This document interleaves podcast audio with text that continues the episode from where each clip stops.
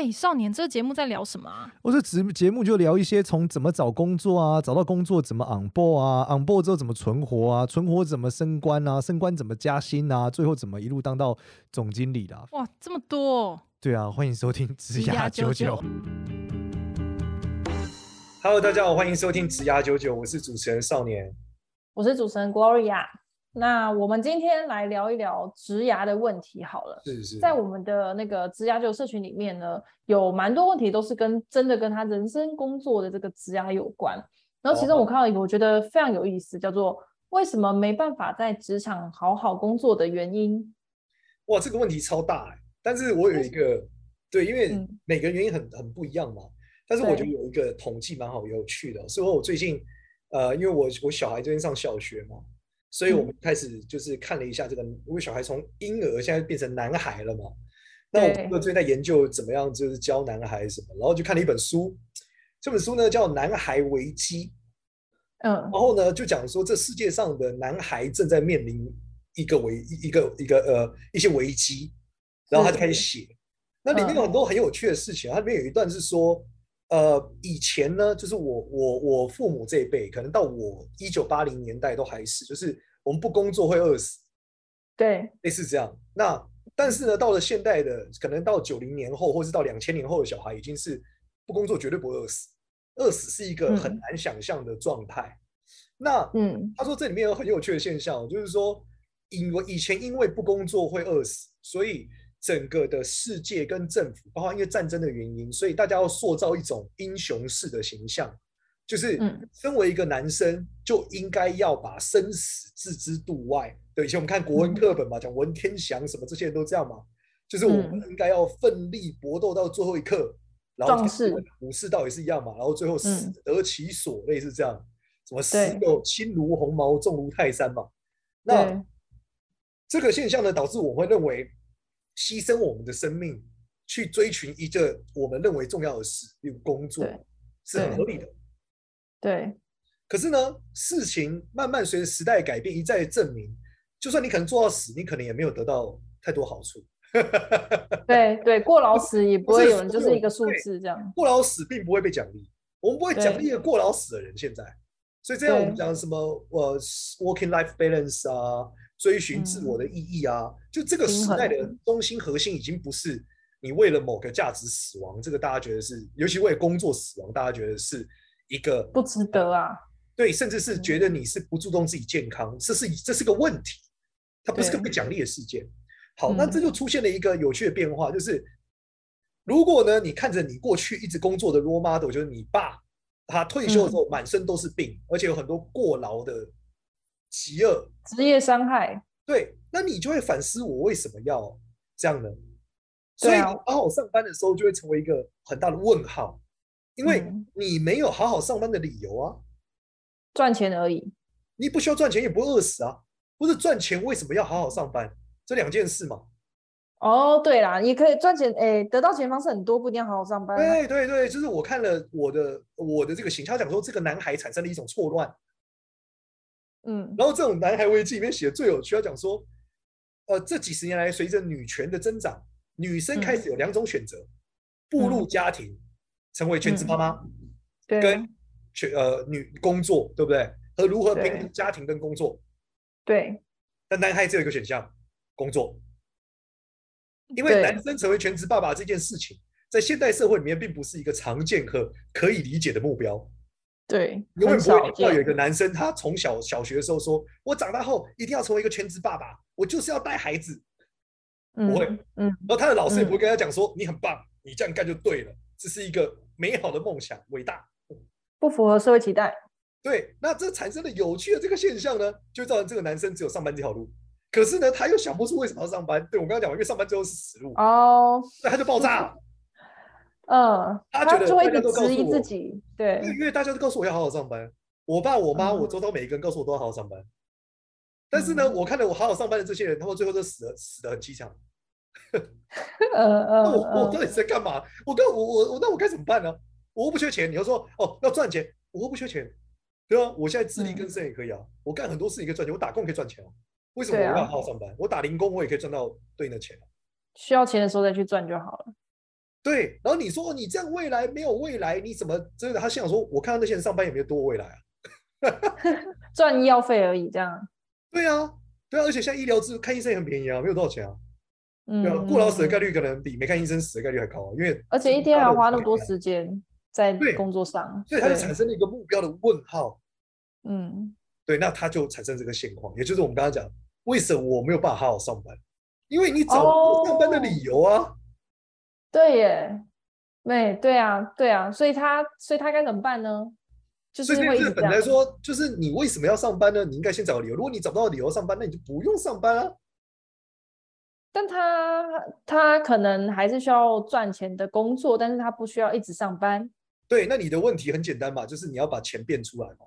那你可以去去这个网拍卖东西也可以啊，对不对？帮自己，可是他的会不会不是说？我觉得他应该是说好好的工作，而不是好好的上班。因为你当老板不是上班，他是工作。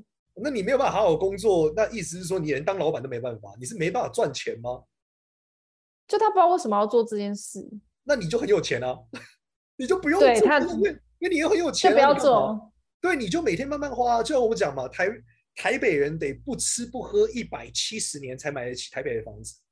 嗯，那你要干的事情，如果你妈给你一栋房子，要干的事情就把这房子卖，然后吃喝一百七十年，就解决这件事。你也活不到一百七十岁，好不好？嗯嗯，对啊，那你的困难可能是控制你的欲望吧？我在想。嗯，所以这个职场没办法好好工作原因，嗯，原来这么的个人啊。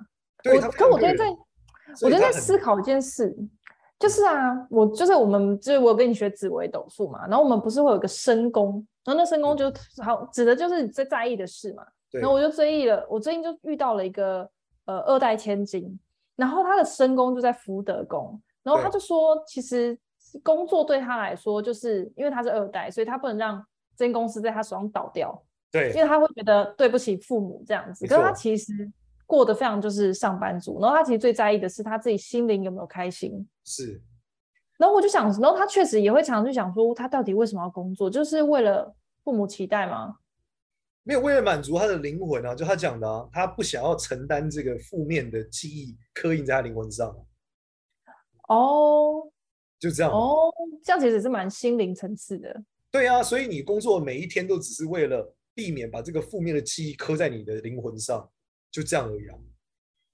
哦，那这个我们讲，他就是能找到目标的人嘛。所以你没有、哦、对对，所以他可以好好上班，原因是因为他有这个，嗯、他要么就是推力或拉力嘛。嗯嗯嗯，就这样啊。所以这个还是本质上每个人在意的点都不一样。所以为什么没有办法好好上班？最关键的还是你没有上班的目标跟理由啊。怎么去找到呢？呃，这这每个人都不一样，这个问题有点太多了。你可以好好分享，啊、所以你可以一一思考。你可以去问周边的人为什么要上班，然后把理由写下来。如果发现这些都没有，代表你真的不需要上班。对啊，你可以去对对可以画画，你可以教书，你可以种田，你想干嘛就干嘛，对啊。然后不要不要把它视为工作就好。对啊，你想干嘛就干嘛，你干得很烂也可以活下去啊，何苦呢？对，你自己想一想，周遭去问问周遭人，然后自己想一想自己。好，那第二个是哦，这个其实有接续前一个，就是固定的工作跟接单白 case 的工作的优缺点，你觉得最大的差异是什么？我觉得这个应该很容易，呃，应该有很多文章在讨论这件事啊。就例如说，你接案就不自由啊，固定工作比较稳定啊，干嘛的啊这些的。但是我我认为有一个有趣的观点，我跟大家分享。之前这种看到的。嗯就是有一个有一个男生，我我只我很模糊啊，我不能百分百确定，但我大概知道内容是什么。就是这个男生呢，他是一个超级那种投行的的类似那种副经理人之类的，就一年好几千，在全世界飞来飞去的那种人。然后他就是赚了很多钱之后，他开始反思自己到底是什么状态，就是为什么会忙成这样。可是他好像会过得不错，好像用上比别人好很多的东西。就后来他得到一个结论，我觉得很有趣。他说他发现，呃，中欧的时候会有所谓的贵族跟佃农。嗯，贵族就是他每天就是吃吃喝喝，对不对？嗯、骑马、打马球，嗯、很开心的讨论他们要干嘛，写诗，对不对？嗯、然后佃农就是要不断种田，然后种田得到更多的米，然后种更大的田田。嗯，然后说他发现他就是个现代的佃农，因为他没有办法研究他的兴趣，他没有办法每天写诗、吃吃喝喝跟旁边的人聊天。对，但他可以过贵族的生活。呃，他可能感觉自己是贵族，可是他说他他家其实就是个佃农，他只是他消费的比较高级而已，但他其实佃农的状态。所以有的人可能一年就是每天可以写写诗，走来走去聊天，然后喝喝茶，但是一个月、一年可能只剩一百万。但这个人是一个小贵族，嗯、但他是个大佃农。哦。所以我觉得回头来讲，这个接案跟上班就是上班就是个佃农，你每天就是干活，干活就有钱，你没有太多的时间去就是什么写写诗，比如下班嘛，下班后那就是佃农的休闲时光。但是你接案呢，如果能赚到钱的时候，你就是个贵族，因为你要接不接你自己决定。你可以随时要接案，接案，你可以要吃饭不吃饭，反正你有钱就吃饭、聊天、吟诗作对，对不对？发展你的兴趣，对不对？最后你就赚到钱了。这样感觉创业的人或工厂老板，其实就是或是企业老板，他也是呃过着佃农般生活的贵族。对，那他就是自耕农嘛，地是他的，他自己还种。对对对对，对，那他就是他可以随时不种啊，他不种的时候就是贵族，他有得选。但你是、哦、他比较偏接案，上班族的时候不一样，你就是佃农，你不干那一刻，你也不会是贵族啊，你点逻辑，你就是佃农。我这样听起来有一个分别呢，就听起来就是好像这个佃农比较惨的感觉。但实际上也没有，因为大佃农可能他的经济水平和经济状态比小贵族更屌。以前我们在中国不是一样吗？哦、就是没没落地区的没落贵族，可能赚的还是比这个大大城市里面的古堡里面的佃农少啊。嗯嗯嗯，对，所以你可以找到，就是我，所以我有一句话，大陆叫做“不到北京不知官小”嘛。嗯，对，但是土皇帝，嗯、但是小地方的官可能呃好像很厉害，但是搞不好没有北京的一个小官厉害啊。没错，对对，所以它其实有一个对应的差异啦。啊、因此，我老实讲，就是这没有说佃农不好，只是你过的状态就是这个。但如果你可以每天日出而作，日落而息，很幸福，我觉得也是 OK 的。所以没有哪一个比较幸福，只是。哪一个比较适合你？我觉得主要是这样。但是现代人，我觉得大家越来越强调贵族生活，越来越不奖励佃农。为什么？没错。大家觉得这个，因为就是还是回到我们上个议题，因为你不会饿死。当你不会饿死的时候，大家就觉得你何苦当佃农？你为什么不去做个小贵族也开心呢？大概是这样。那我们第三个问题是。国营事业和公务人员 vs 私人企业，那哪一个职涯发展比较好？然后跟它的优劣是什么呢？我觉得两件事情做到极致来看，是一定应该这样讲，就是我们讲每件事情你要投资，有所以你的天花板、跟你的竞争，还有你的规则等等。那我们可以来讲，就是所谓的这个公务人员，就是政府，就是台湾最大的企业体，我们可以简单这样理解，绝对是这样的嘛，对吧？对，因为大家缴税给他嘛。所以你能在所谓的政府爬到最高，嗯、你一定是最有 power 的。我们所谓的权力跟影响力跟所谓的收入等等。那那你说薪资是一回事，但是其实某种程度来说，你权力足够大的时候，你的影响力跟你可的地位跟你带来的收入，其实也是不可同日而语。成正比的，对。对，因为你对于事情的认知很有价值。大家说，那公务员又不能兼差，可是当你退休之后，你是很有价值的，因为你很宏观嘛。就我们讲，我们刚刚不在讨论系统吗？嗯那政府就是这所谓的这个区域最大的系统，所以如果你做到最高位的时候，你会成为这个系统里面最了解这系统每个环节的人，所以你会很善于解决某些根本的问题。简单理解是这样，所以你当你很有很高的位置的时候，当你是大官的时候是很有价值的。所以咱们的这个孙中山就是曾经说过一句话，叫这个年轻人不要做大官，要做大事。这是意思是做到大官比较棒。做大事很辛苦哦，他鼓励大家做，所以才鼓励大家干大事嘛，要干大官好啊。所以，如果你能，如果你人生的天花板想要超级高，你想一路走到最后，那的确，呃，公公家机关是一个选项，但它也有它对应的竞争和它的游戏规则。那反过来是说，私人企业就不一样，因为私人企业爬的速度很更快，可能性更多，弹、嗯、性更大。所以，如果你希望有更多的弹性，你更多的可能性。其实私人企业的可能性是会非常非常多的，但是相对来说，嗯、呃，这个所谓的政府体系里面，它越官僚的体系，它的这个升职的条件和各种是越明相对明确的啦。对那如果你喜欢那种，你想要更快、更热爱那种竞争和变化和快速，私营企业的优势就是这个。那当然，很接近政府的私营企业也是有的，例如超级大的公司，啊、像什么我们那种长隆，对不对？台塑。这种传产就是它非假设它它没有太多的改革需求，它其实就非常接近政府的状态。那一样，你能爬到最高的那个位置，你的那个影响力也是非常非常惊人的。所以，嗯、呃，我我觉得要跟这个比较年轻的同学讲，就是不要特别在意说什么，你一开始薪水多少，或者是你到了三十级的薪水多少。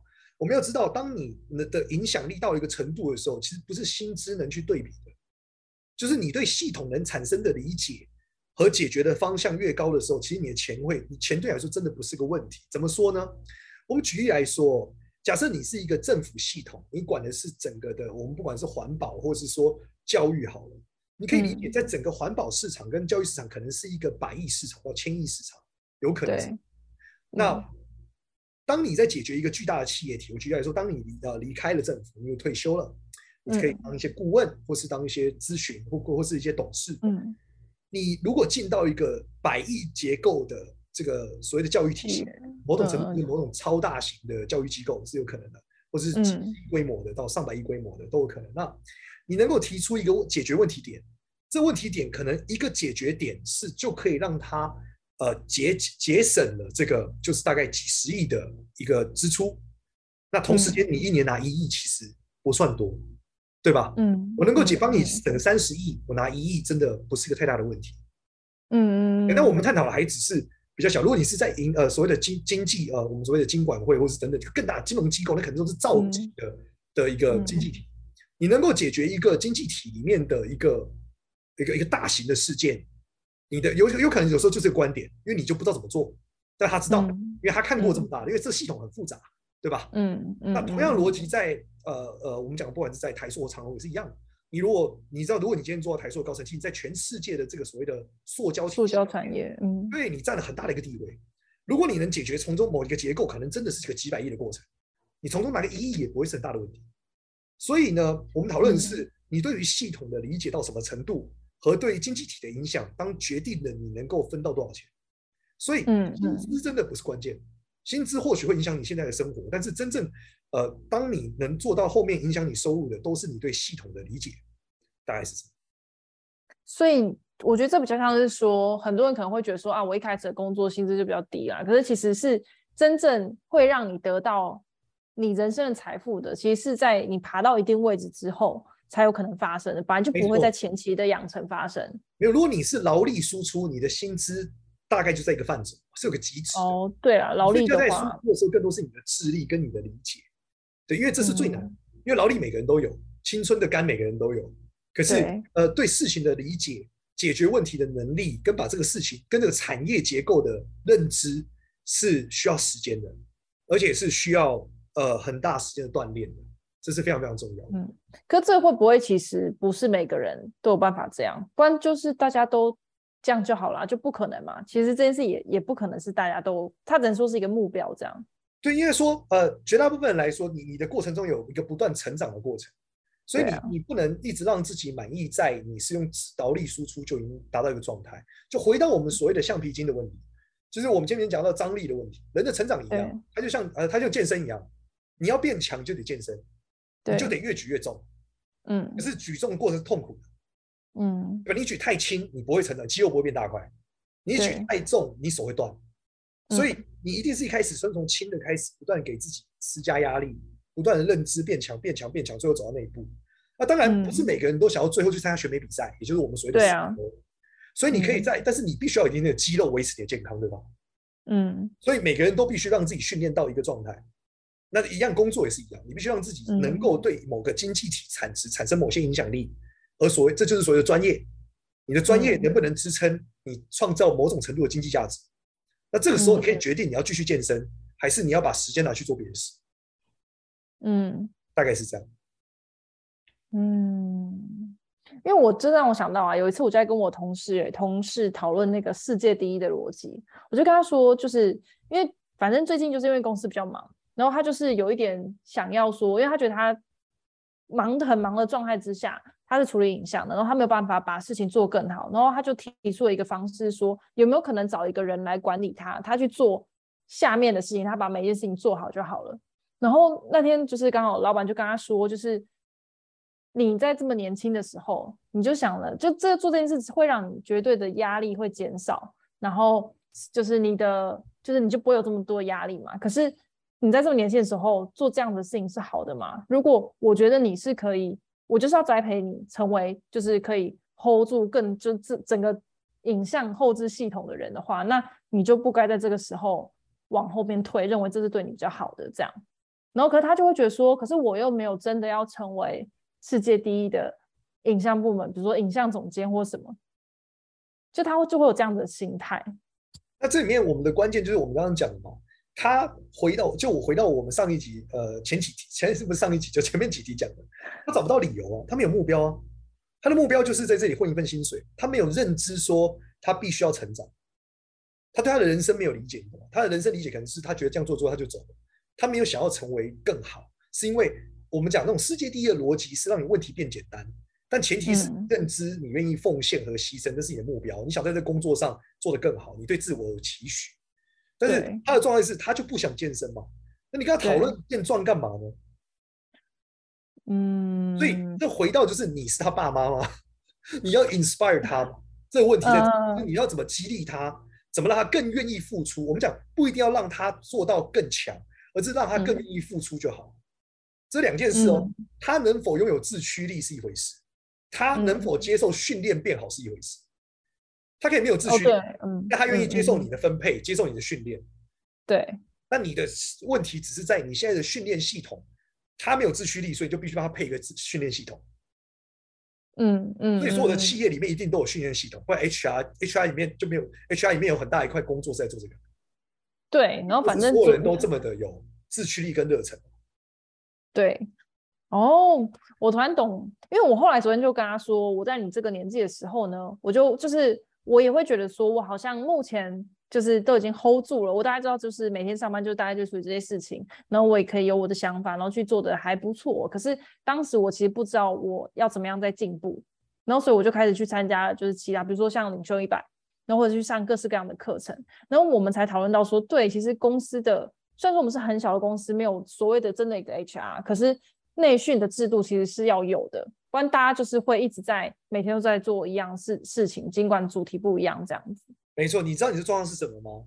你这个状况呢，嗯、就是这个仪表班里面你现在的这个武将，他的经验值已经到一百，他不会升级了，他需要按一个钮、嗯、叫做转职，他在等二转二转。对，因为他等级已经顶天了，你没有给他一个宝物，嗯、或是像你的宝可梦，他已经等级到满了，他要进化，可你需要给他一个石头。哦，它才能进化，就这样。嗯嗯嗯，所以要有一个进步系统。嗯，那像我们公司的进步系统，就是我们有一个教练，我们的教练会每周每周的跟我们所有的小伙伴进行教练的工作，来确保他们想清楚他们要怎么继续往下成长，然后制定计划，然后做出下一步，就这样。哦，对，我们公司有一个这样子的一个训练，很不错。有一个专职的人在弄这件事，一个外部的人，不是我们公司的人。哦，有请外部教练，他每个礼拜固定跟所有人开会，然后他会把所有人进步的事项记下来，然后再给我们看，我们就可以很快理解这个人现在遇到什么瓶颈，他进步在哪，为什么他瓶颈是这个，他想怎么进步。哦，好酷哦！所以这可以节省我非常多的时间，因为我就不用一个一个去问他们你最近怎么样。嗯，对，然后他有个抒发的界，抒抒发的点，然后这是个第三方。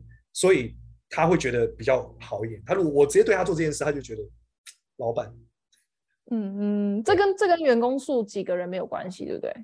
没有关系啊，很多大的机构也有所谓的教练的的教练，有分很多等级、很多层次啊。很多 CEO 有教练、嗯、都不一样，那只是平常讲。像我可能跟我的教练大概是一个月到三个月互动一次。嗯嗯嗯嗯，那可能有的像我们公司对小伙伴就是每个礼拜，因为他事情可能急迫一点。嗯，了解，好哟。然后我看看还有好，还有一个这个我觉得也可以聊一下，就是你会的，但无法在工作经验中呈现，要如何找工作？这个其实我有在那个社群里面看到相关讨论，就是好像是有一个人说他的他中间空了七年都没有工作，然后他现在决定要重新工作了，可他不知道要怎么去面试的时候讲这个七年的空白。大家好像不，他应该要有对应的专业啊。他如果有他的他的工作如果是专业，那就很容易证明嘛。嗯、呃，没有他，他可能就是去什么作业员之类的。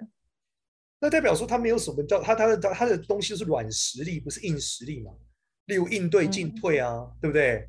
之类的嘛，或者协作能力嘛。对对对对对，但他没有专业能力。那这个时候的问题就在于说，他难以呃，他很难在他的工作经验上取信大家，他能做到某些事。那要么有两有两条路线嘛，一就是他要证明他的这个专业能力，所以他有一个专业，他去习得一个专业，那他原有的能力可以帮助这个专业很快的成长，所以他会爬比别人快。简单理解是这样，就他有个专业，例如说，假设他去学修车，嗯，他学完修车之后，他有很多软实力，所以他修车他的生意就会比别人好，嗯，或者说他修车他客人会比较多，嗯，那这是软实力。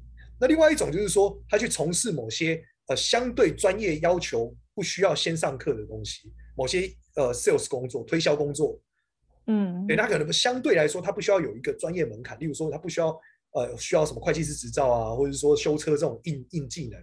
那他可能就做销售。嗯、那如果他是很很一般来说，这样的人都是所谓的人的软实力啊，就是说很能打到，很能沟通。那他在这种销售的过程中，他只要把销售技巧磨练好，他其实就能达到一定的成绩。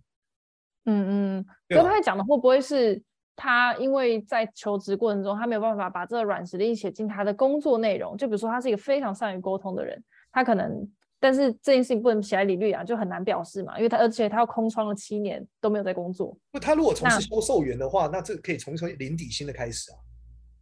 哦。让他去证明这件事嘛，因为他不拿钱嘛，他或者零底就奖金来做这件事。嗯、那如果希望是一份有薪水的工作，又希那一定肯定都需要某些专业的状态嘛。对啊。那如果没有办法证明他专业，他会想要拿到新鲜人，那他肯定很难跟新鲜人竞争，因为新鲜人的肝更鲜甜嘛。对啊，对啊，所以这是两个端点。那如果他真的是说他想要做某一份工作，他觉得他很能做好，可是他不想要做销售，那我觉得他应该要透过某些商会，参加某些商会之后，然后在里面认识一些老板，说他愿意他做一个助理或做一个特助，然后他愿意不拿薪水，嗯，对吧？然后去做他三个月的特助，那搞不好他就可以证明他很 OK 嘛。那他老板最后在三个月后给他一个四万五的薪水，甚至五万的薪水，嗯、对，因为这是一个软实力嘛，哦、特特殊特助是一个软实力啊，对，对啊，对，他很难去证明这件事，所以大家愿意不拿薪水帮他去解决某个问题，嗯嗯，那他这些商会，商会都是老板，而且都是小老板，小老板的弹性很大，嗯嗯，如果你愿意不拿薪水帮他解决某些问题，他其实，在几个月后是有机会，呃，愿意付薪水帮你解决，就是你懂吗？因为我本来就要找人嘛，对，对啊。嗯，所以是从管道去下手也是一个方式，那或者就是只能先求一个有，然后再去往上跳这种概念，因为毕竟软实力难以呈现。你需要有证明的标签嘛？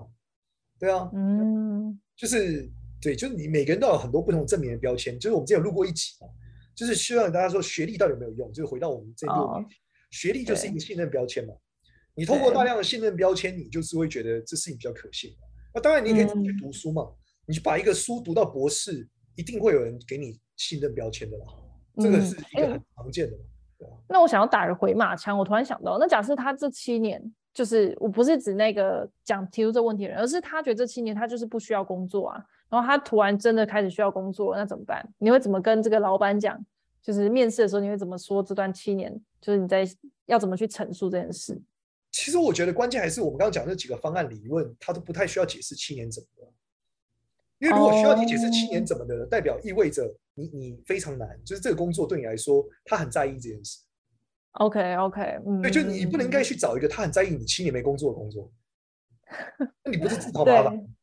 对，对啊，那你该去找一个他不是很在意的，例如我们讲零底薪的推销 sales，或是我们讲就是你去、嗯、你用你你去商会里面认识这个人，他根本不需要问你你七年前怎么，他只要他只有兴趣是你能帮他解决什么问题，你只要证明你能解决问题就好了。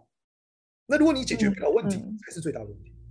嗯，因为后来就是我在看那个回复，很多些人回复的讯息，有一些人会觉得是要美化这七年的行为，可是少年期给解决方案是，其实这就应该去找其他的面向的工作这样子。七年真的太长了啦。